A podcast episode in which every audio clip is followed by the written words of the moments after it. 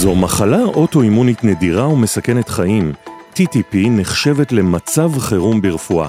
חשוב להכיר אותה, לחשוד בה, להבחן וכמובן לתת טיפול מתאים, בלעדיו אחוזי התמותה גבוהים מאוד. מה תסמיני המחלה, מי נמצא בסיכון, איך מתנהל הטיפול ומה ההתפתחויות הרפואיות האחרונות בתחום. אתם מאזינים ל-Internal איי אל, פודקאסט הרפואה הפנימית של הרי.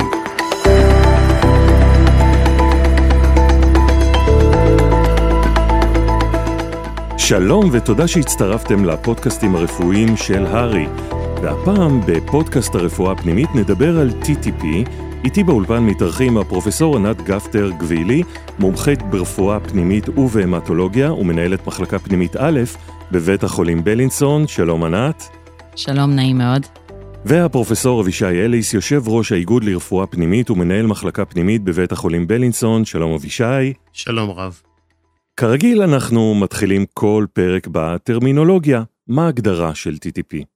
אז נתחיל קודם כל בראשי תיבות. אנחנו תמיד מלמדים את המתמחים והסטודנטים לא להגיד ראשי תיבות. נכון. אז טי טי פי זה תרומבוטיק, תרומבוציטופניק פורפורה. אפשר גם אפילו, לפעמים יש A קטנה לפני, להגיד אוטואימיון או acquired טי טי פי. שכמו שאמרת, זה מחלה נדירה, מחלה אוטואימונית. כשאנחנו אומרים נדירה, זה אומר שכמה מהאוכלוסייה בארץ, זה, בעולם? זה כמה בודדים פר מיליון. גם בארץ, גם בעולם, זה משתנה. יש מקומות בעולם שזה שכיח יותר, אבל גם הסדרות הגדולות, זה שלושה פר מיליון. הסדרות הקטנות זה אפס נקודה אחת עד אחד פר מיליון.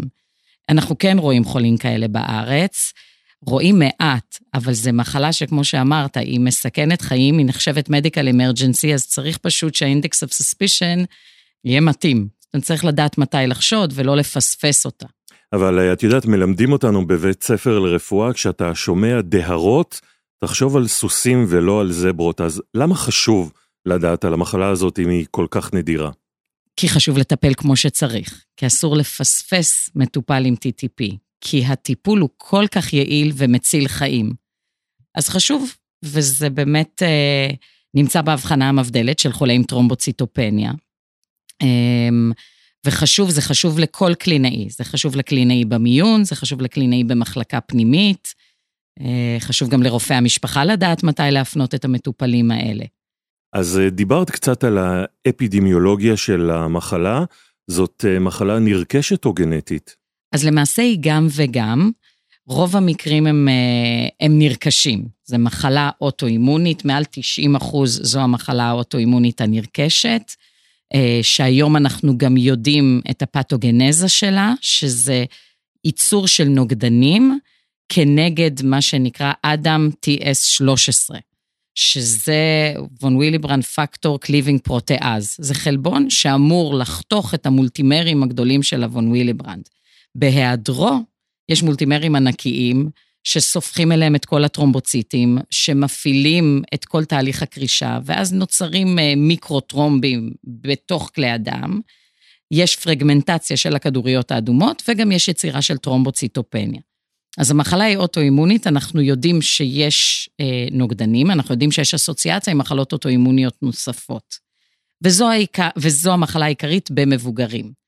רק להגיד שכן יש וריאנט קונגניטלי, זה נקרא אופשאו-שולמן, שזה פשוט ילדים שנולדים בלי אדם שלוש עשרה. זה לא מטווח על ידי נוגדנים, זה חסר גנטי. נדיר נדיר. אולי רק רופאי ילדים רואים. ענת, אז בואי נדבר על האתיולוגיה. אז יש הרבה מחלות אה, שנמצאות באסוציאציה של טי טי פי. מחלות אוטואימוניות נוספות, כמו לופוס, כמו אפלה, אפלה על כל גווניו, גם קטסטרופיק, אפלה יכול להתבטא כ-טי טי פי, יש תרופות שיכולות לעשות טי טי פי, תרופות למעשה יכולות לעשות או ממש טי טי פי עם יצירה של נוגדנים לאדם שלוש עשרה, או לעשות טרומבוטיק מיקרואנגיופתי, זאת אומרת רק שברי תאים. למשל? תרופות קלאסיות שיעשו טרומבוטיק מיקרואנגיופתי, זה הקלצינוירן אינהיביטורס שנותנים לחולים מושתלים, גם טיקלידין שבעבר השתמשו, היום משתמשים יותר בפלאביקס, פלאביקס גם בצורה נדירה יכול לעשות את זה, אז יש תרופות שונות שיכולות לעשות או ממש טי טי פי או טרומבוטיק מיקרואנגיופתי. זה, זה קורה תוך כמה זמן מתחילת מתן התרופה? אז אצל כל אחד זה, זה אחרת. ממש אצל כל אחד זה אחרת. נוסף על תרופות, אמרנו יש מחלות אוטואימוניות מסוימות, סרטן יכול להתייצג כ-טי טי פי, כחלק מה-Cancer-Associated Thrombosis, או רק להתייצג ככה, וחוץ מכל הסיבות ל-טי טי פי, לא, לא תמיד אנחנו מוצאים את הסיבות, לפעמים זה אידיופתי, יש תסמונות שעושות מחלות דמויות טי טי פי, שזה בעצם כל הסל הגדול של טרומבוטיק מיקרואנגיופתי, שזה זה בעצם ההבחנה המבדלת העיקרית, שזה מעבר ל-טי טי פי, זה אייץ' יו אס, הטיפיקל וטיפיקל, זה, זה די איי סי, זה כמו שאמרנו, תרופות שיעשו טרומבוטיק מיקרואנגיופתי, סרטן יכול לעשות טרומבוטיק מיקרואנגיופתי, וסקוליטיס למיניהם יכולים, זיהומים, ספסיס אה, יכול לעשות את זה, וגם כמובן אה, מליגננט הייפרטנשן יכול לעשות. ענת, אז בואי נעשה רגע סיכום של הדברים. ואני רוצה לחזור איתך לנושא הזה של האתיולוגיה ושל האפידמיולוגיה. אני כבר שלושים וחמש שנה רופא, לא ראיתי הרבה טי טי פי במהלך החיים המקצועיים שלי, יש לי את הרושם שאנחנו רואים בשנים האחרונות יותר טי טי פי או יותר מדברים על זה. האם זה נובע מהאתיולוגיה, וציין פה תרופות, מליגננסי וכו', או שזה נובע מהעובדה ששנינו עובדים בבית חולים שלישוני, שמנקז סוג מסוים של חולים? אז קודם כל זה כמובן גם וגם, בוודאי שרואים יותר חולי טי טי פי בבית חולים שלישוני, מה גם של בתי חולים שלישוניים, שיש בנק דם שיכול לעשות פלזמה אקסצ'יינג, שנגיע לזה כשנדבר על הטיפול, שזה בעצם הפילר של הטיפול, אז גם בתי חולים שאינם שלישוניים מפנים אלינו את החולים, שמראש אנחנו רואים יותר. אני חושבת שפשוט יש מודעות הרבה יותר גדולה למאשר מה שהיה בעבר, וככל שמבינים יותר על מחלה, ומבינים יותר בפתוגנזה, ומבינים שהיום אנחנו יודעים להגיד שהאדם שלוש עשרה הוא אה, השם, זאת אומרת היעדרו, זה מה שגורם למחלה, אז אנחנו יודעים לחפש את זה יותר, ויש את, גם הבדיקות לאדם שלוש עשרה בעבר, גם בבית חולים השלישוני שלנו, לא היו עושים את הבדיקה הזאת, ונאלצנו לשלוח למקומות אחרים. היום כבר בלא מעט בתי חולים עושים את הבדיקה, כך שהחשד, ברגע שאנחנו חושדים ב-טי טי פי, אפשר לעשות את הבדיקה ולדעת. אז אני חושבת שזה שילוב של אנשים יותר מודעים אה, למחלה. כן, הייתה עלייה בתקופת הקורונה, לא אמרתי קודם, סיבות ל-טי טי פי, קורונה כמו כל דבר גם יודע לעשות טי טי פי, ואז ראינו טיפה יותר בשנת עשרים עשרים, עשרים עשרים ואחת. בוא נוותר כרגע לנושא של ההבחנה המבדלת וה... צורות האחרות של ה-טי טי פי, ואנחנו נמצאים בחדר מיון, שתים עשרה בלילה, אגב זה המצב שבו אני זוכר את ההבחנה הראשונה של טי טי פי שאני עשיתי, במי צריך לחשוד? מה צריך להדליק את הנורה האדומה, להפעיל את המערכת שתכף נדבר עליה? כן, אז לחשוד כשיש את השילוב של טרומבוציטופניה, ומיקרואנגיופטיק המוליטיק אנמיה. ש... שגם כדי לקרוא למשהו מיקרואנגיופטיק המוליטיק אנמיה, צריך לחשוד שיש המוליזה. אז בעצם כדאי לחשוד כשיש את השילוב של אנמיה וטרומבוציטופניה, כשהאנמיה מתאפיינת ב-אל די אייץ' גבוה, ולעיתים בילירובין, בכל המדדים של המוליזה. כשאת אומרת ש... אנמיה, מה הפרזנטציה בספירת דם? מה הטורנדומיון נראה? זה מאוד משתנה, אבל האנמיה יכולה להיות בכל הרמות, והטרומבוציטופניה היא בדרך כלל באמת קיצונית, היא פחות בדרך כלל, היא יכולה להיות בכל הרמות, אבל אנחנו רואים בפחות מ-חמישים אלף. אז מתי לחשוד כשיש את שילוב הדברים של אנמיה וטרומבוציטופניה? הפנטדה המפורסמת של טי טי פי מופיעה במיעוט המקרים, אני רק... הפנטדה. הפנטדה שכוללת אנמיה מיקרואנגיופתית, טרומבוציטופניה, חום, אי ספיקת כליות ותסמינים נוירולוגיים. במיעוט המקרים אנחנו רואים את כל הפנטדה, ולמעשה מה שסוגר את ההבחנה זה רק השילוב של אנמיה מיקרואנגיופתית וטרומבוציטופניה.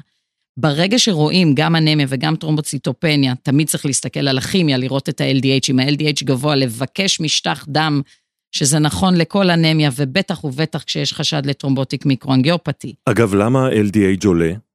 כי ה-אל די אייץ' עולה מתוך הכדוריות האדומות, בעצם מה שקורה זה שיש פרגמנטציה שלהם בתוך כלי הדם, זה בעצם סוג של אינטרווסקולר המוליסיס.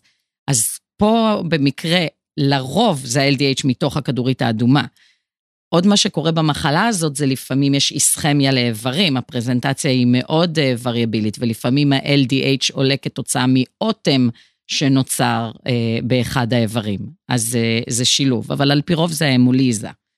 ואז שרואים את השילוב של אנמיה וטרומבוציטופניה, אנחנו כמובן חייבים לבקש משטח דם, ולראות אם יש חיסטוציטים, לראות אם יש שברי תאים, כשבעצם במשטח דם, בהגדלה של פי מאה במיקרוסקופ, מעל שניים עד שלושה שברי תאים, אומר שאכן יש לנו שברי תאים. ואז עלינו לחשוד ממש. וכשחושדים, השלב הבא אחרי החשד, זה בדיקה פיזיקלית. זה מה, נכון, למעשה משהו... בדיקה פיזיקלית מגיעה עוד קודם. כן. האם יש ממצאים אופייניים בבדיקה פיזיקלית בחולה עם טיטי? או רגע לפני, על מה החולה יתלונן כשהוא מגיע למיון? אז, אז על מגוון של דברים, חלק מהחולים לא התלוננו על כלום, אלא רק ראו פורפורה על הרגליים, ומישהו אמר להם, אולי כדאי לעשות ספירה, או שהם לא ידעו, והם פשוט הגיעו בגלל הפורפורה, עשינו ספירה וגילינו את הטרומבוציטופניה.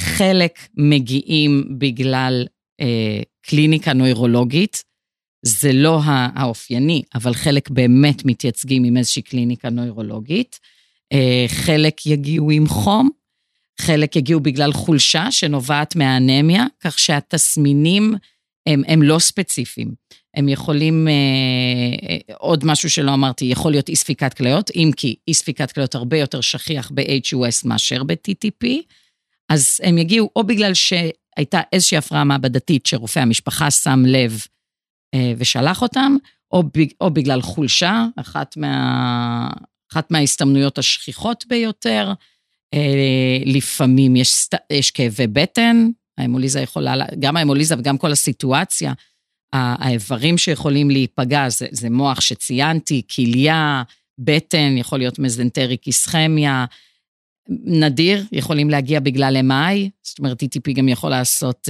קריש דם בלב, או איסכמיה בצורות שונות, כך שהקליניקה מאוד מאוד לא ספציפית. זאת אומרת, הפרזנטציה יכולה להיות כמעט כל דבר, זאת אומרת, כמעט כל דבר, ונכון שבטקסטבוק יש את הפנטדה המפורסמת, אבל היא כנראה מאוד מאוד נדירה, אז יכול להיות כמעט כל דבר, ובעצם החשד צריך להתעורר, כשיש לנו חולה עם אנמיה וטרומבוציטופניה, ושמהר מאוד אנחנו חושבים שמדובר כאן באמוליזה, שיש איזשהו חשד לאמוליזה.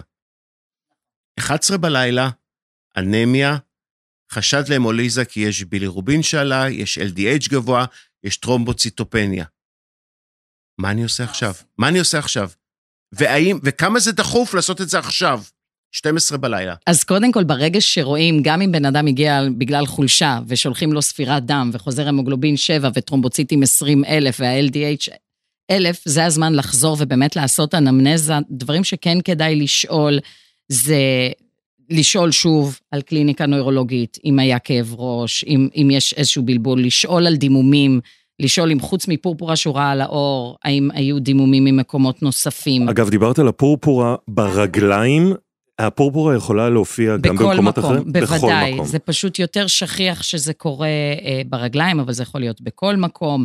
לחזור ולשאול על ביטויים לטרומבוזיס, זאת אומרת, טי טי פי גם יכול להתייצג כטרומבוס, יכול להיות די וי טי, ושוב, והפחות שכיח זה חום, אז לשאול על כל הדברים האלה, ולשאול תמיד על תרופות, ואם הוא לקח תרופות ללחץ דם, או כל תרופה חדשה, או אם יש איזשהו סרטן ברקע. once עשינו אנמנזה מלאה, ובבד... ובדיקה גופנית מלאה כמובן, מכוונת גם לסיבות, אחת עשרה בלילה אתה אומר, אין לך לא, זמן. לא, ש... לא, לא, לא, יש לנו המון זמן. הפואנטה היא שאין איזה ממצא בבדיקה פיזיקלית שהוא... נכון, אין ממצא פתוגנומוני בבדיקה זרקור. פיזיקלית. אני חושבת שמה ששמת הזרקור זה שברגע שרואים במשטח שיש שברי תאים, אז, אז מבינים שצריך לעשות משהו. זאת אומרת, ענת, שברגע שעולה החשד הסביר אצל הרופא הסביר, אתה צריך משטח דם, גם אם השעה היא לא שעה נכון, אה, רגילה, מישהו צריך לראות את המשטח ולהגיד אם יש שברי תאים או נכון, אין שברי מאוד. תאים. נכון מאוד, זאת אחת שזאת... מהסיבות הכי חשובות בכל טרומבוציטופניה צריך לראות משטח, ויש הבחנה מבדלת לטרומבוציטופניה, וזה יכול להיות כמובן גם אקיוט לוקמיה, או הפלסטיק אנמיה, זה יכול להיות הכל, אבל משהו דחוף ללילה, בוודאי לראות אם יש שברי תאים. עכשיו, את דיברת על זה שיש איזה וריאנטים שונים של ה-טי טי פי, או הבחנה מבדלת. למעשה יש לנו הבחנה מבדלת ל-טי טי פי, זו ההבחנה המבדלת של טרומבוטיק מיקרואנגיופתי, שאפשר לחלק אותה ל...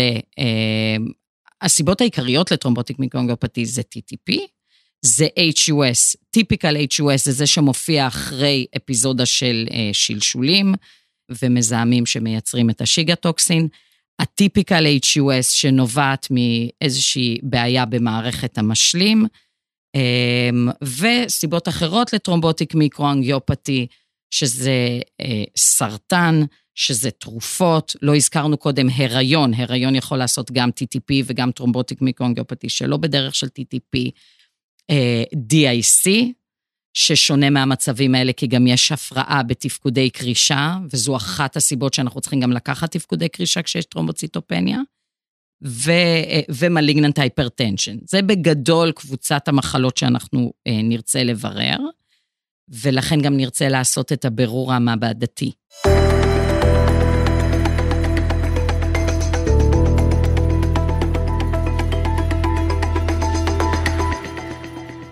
ענת, מנקודת המבט של התורן במיון נחזור אליו רגע, מה מידת הדחיפות ברגע שאנחנו חושדים ב-טי טי פי? עד כמה דחוף לטפל ותוך כמה זמן? דחוף לטפל וכמה שיותר מהר. once עולה החשד, כדאי שנגיע מהר מאוד לטיפול. למה בעצם? אך... כי הטיפול הוא באמת מציל חיים. כשאנחנו מדברים על טיפול, החלק העיקרי בטיפול זה פלזמה אקסצ'יינג'. העבודה הכי גדולה על טי טי פי, עבודה מ- משנות התשעים, שהשוותה חולים עם פלזמה אקסצ'יינג' ובלי. ומתמותה של תשעים אחוז זה ירד לתמותה של בערך עשרה אחוז. כלומר, מנקודת המבט של התורן במיון, עד כמה הוא צריך ללחוץ על כל המומחים ולהסתער על החולה, בתוך כמה זמן הוא צריך לדאוג שיהיה טיפול? זה בדיוק אחד מהמצבים שצריך אכן כן להסתער על החולה.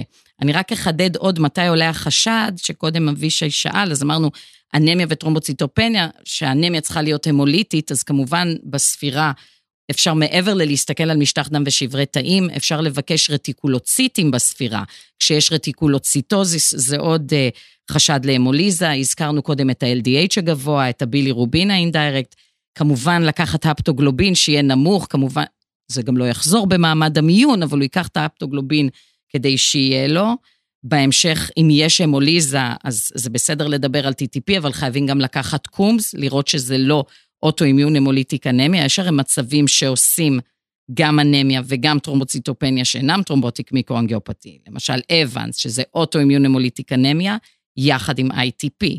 אז כשיש לנו את השילוב הזה גם כן, ניקח קומס, את הכימיה אמרנו קודם, כימיה מלאה, תפקודי כליות אל די אייץ' בילירובין, תפקודי קרישה בעיקר כדי לשלול די איי סי, טרופונין מקובל לקחת בעיקר כסטרטיפיקציה, חולים עם טי טי פי, שיש להם טרופונין מוגבר, יש להם פרוגנוזה אה, רעה יותר, אם יש איזשהו חשד לזיהום, לקחת אה, תרביות דם, ואם יש חשד למחלות האוטואימוניות האחרות, אז כמובן לקחת אנה, אנטי-נוקליאר אנטיבודי, לקחת אפלה, גם לופוס אנטי-קואגולנט, גם אנטי-קרדיוליפין, זה הבדיקות לקחת, לא את כולם חייבים במיון, אבל במיון צריך להתכוונן להבחנה, ואם החשד הוא סביר, המשמעות של זה, זה כמובן לערב המטולוג כמה שיותר מהר, ולערב את בנק הדם, כי את הפלזמה אקסצ'יינג' עושים בנק הדם בעצם, והם צריכים להיערך לדבר הזה. אז מה נשאר עוד פעם? אמצע הלילה, חדר מיון, החשד כבר הוא יחסית אה, גבוה. רופאי המלר"ד מאוד אוהבים סקורים. בוודאי. יש איזשהו סקור בנושא של טי טי פי?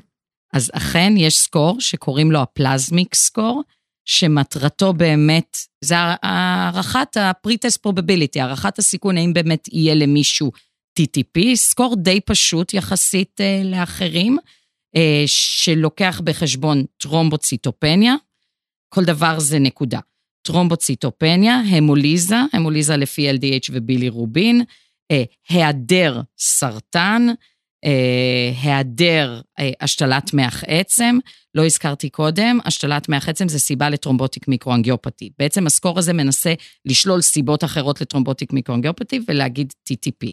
אז היעדר השתלת מח עצם, איי אן אר תקין, אם סי וי פחות מ-תשעים וקרטינין קטן מ-שתיים. עכשיו, מתוך השבעה פרמטרים, כאשר הסקור, ואפשר להגיע אה, עד שבע, וכאשר הסקור הוא החל מ-חמש עד שבע, זה נחשב סיכון בינוני עד גבוה, ואז החשד הוא מאוד גבוה. בסקור כזה, ממש כדאי לקרוא להמטולוג. אז א', ברור שברגע שהחשד עולה ויש את הסקור, וצריך לא לפחד ולהיות אקטיביים, ולקרוא להמטולוג או להתייעץ או להתחיל להפעיל את המערכת שתנסה לתמוך או לתת הבחנה מבדלת אחרת. אני רוצה לקחת עוד פעם צעד אחד אחורה, ענת. דיברת על הסוגים השונים של אה, טי טי פי או הבחנה מבדלת. זה נורא משנה אם האתיולוגיה היא א' או ב' או ג', אם זה אייץ' יו אס או טי טי פי, זה משנה נורא? אם זה אייץ' יו אס או טי טי פי זה משנה נורא, מה הסיבות שהביאו ל-טי טי פי זה משנה פחות. מדוע? כי להגיד היום טי טי פי זה בלי הגנטי. להגיד היום האוטואימיון acquired טי טי פי זה אומר שיש לנו מחלה אוטואימונית עם נוגדנים כנגד האדאמס שלוש עשרה, וזה משפיע על הטיפול. וזו הסיבה היחידה גם אה, לעשות את הפלזמה אקסצ'יינג, שיש לנו חשד גבוה, אנחנו נדבר עוד מעט על כל הטיפול, אבל הדבר הראשון שאנחנו רוצים לעשות, זה פלזמה אקסצ'יינג, ואנחנו מתחילים את זה עוד לפני שיש הבחנה, אבל אם מסתבר שהאדם שלוש עשרה לא פחות מ-עשרה אחוז, שלצורך הבחנה אנחנו לוקחים רמות, ומקובל שפחות מ-עשרה אחוז זה נקרא סביר, אדם שלוש עשרה deficiency, וזה מגדיר לנו טי טי פי, אם אין את זה לא צריך את הפלזמה אקסצ'יינג יותר, אז זה כן משנה, האם זה הלופוס שעשה טי טי פי, או שזה אידיופתי, זה פחות משנה, זה תמיד עדיף לדעת, אבל הטיפול הוא אותו טיפול. זאת אומרת, מה שעוד למדנו ממך, זה שבסופו של דבר, באישון לילה, כשהמערכת די מתחילה להבין שמדובר ב-טי טי פי, וכאן צריך באמת את ההמטולוג שיתמוך, שיקדם את הדברים, עושים פלזמה פרזיס. נכון מאוד. עושים פלזמה, ולא מחכים לא לכל מיני לבוקר. תשובות ו... לא ברורים מחק... וברורי ברורים. נכון, עושים את הכל במקביל. אם יש אנמיה, עם אל די אייץ' גבוה, עם בילירובין גבוה, עם רטיקולוציטוזיס, עם שברי תאים במשטח, וטרומבוציטופניה, זהו, זה מה שמגדיר, לא צריך פנטדה, זה רק השני קריטריונים האלה. כבר במעמד הזה, כדאי לה... לדבר עם ההמטולוג, ומגיע למטופל הזה, אלא אם כן יש סיבה אחרת מאוד מאוד ברורה, לעשות פרזיס, ועדיף אפילו בלילה.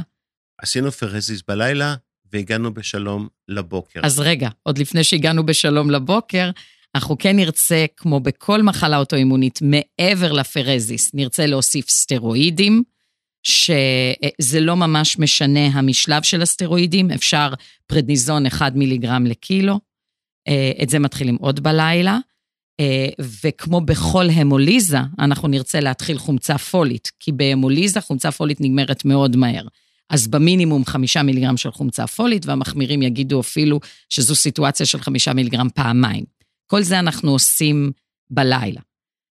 ואת הפרזיס אנחנו כמובן ממשיכים עד שהטרומבוציטים מתנרמלים, בהנחה שזה באמת טי טי פי, או עד שיש לנו את תשובת האדם שלוש עשרה. אנחנו לוקחים במבחנה, מבחינת קרישה, בדיקה לאדם שלוש עשרה, ויעשו אותה מחר בבוקר.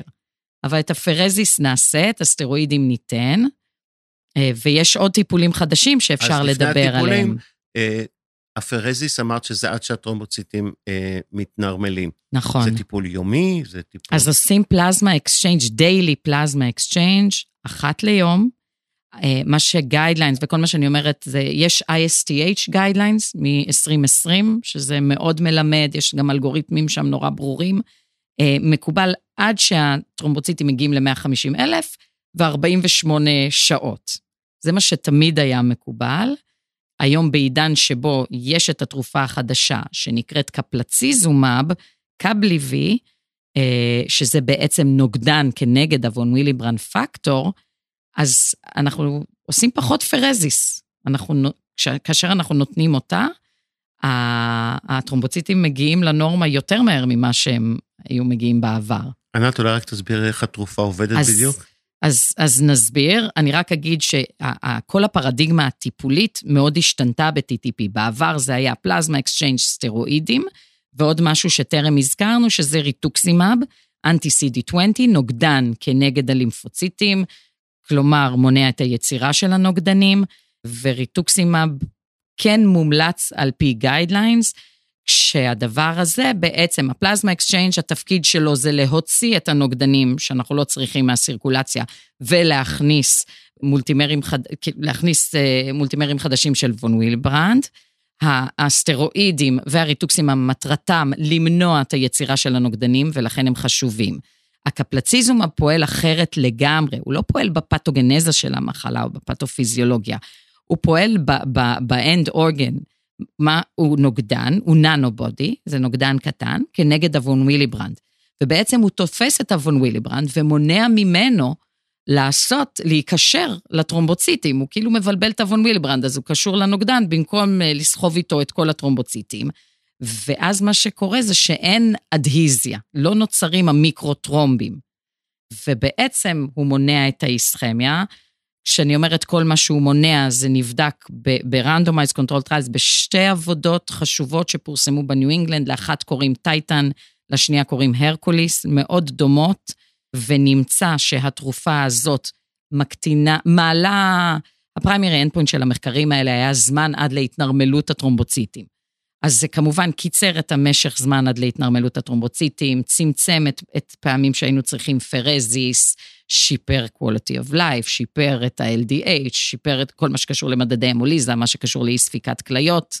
כל כמה זמן לוקחים את הנוגדן? אז הנוגדן הזה, המנה הראשונה אמורה להינתן עוד לפני הפלזמה אקסצ'יינג' הראשון.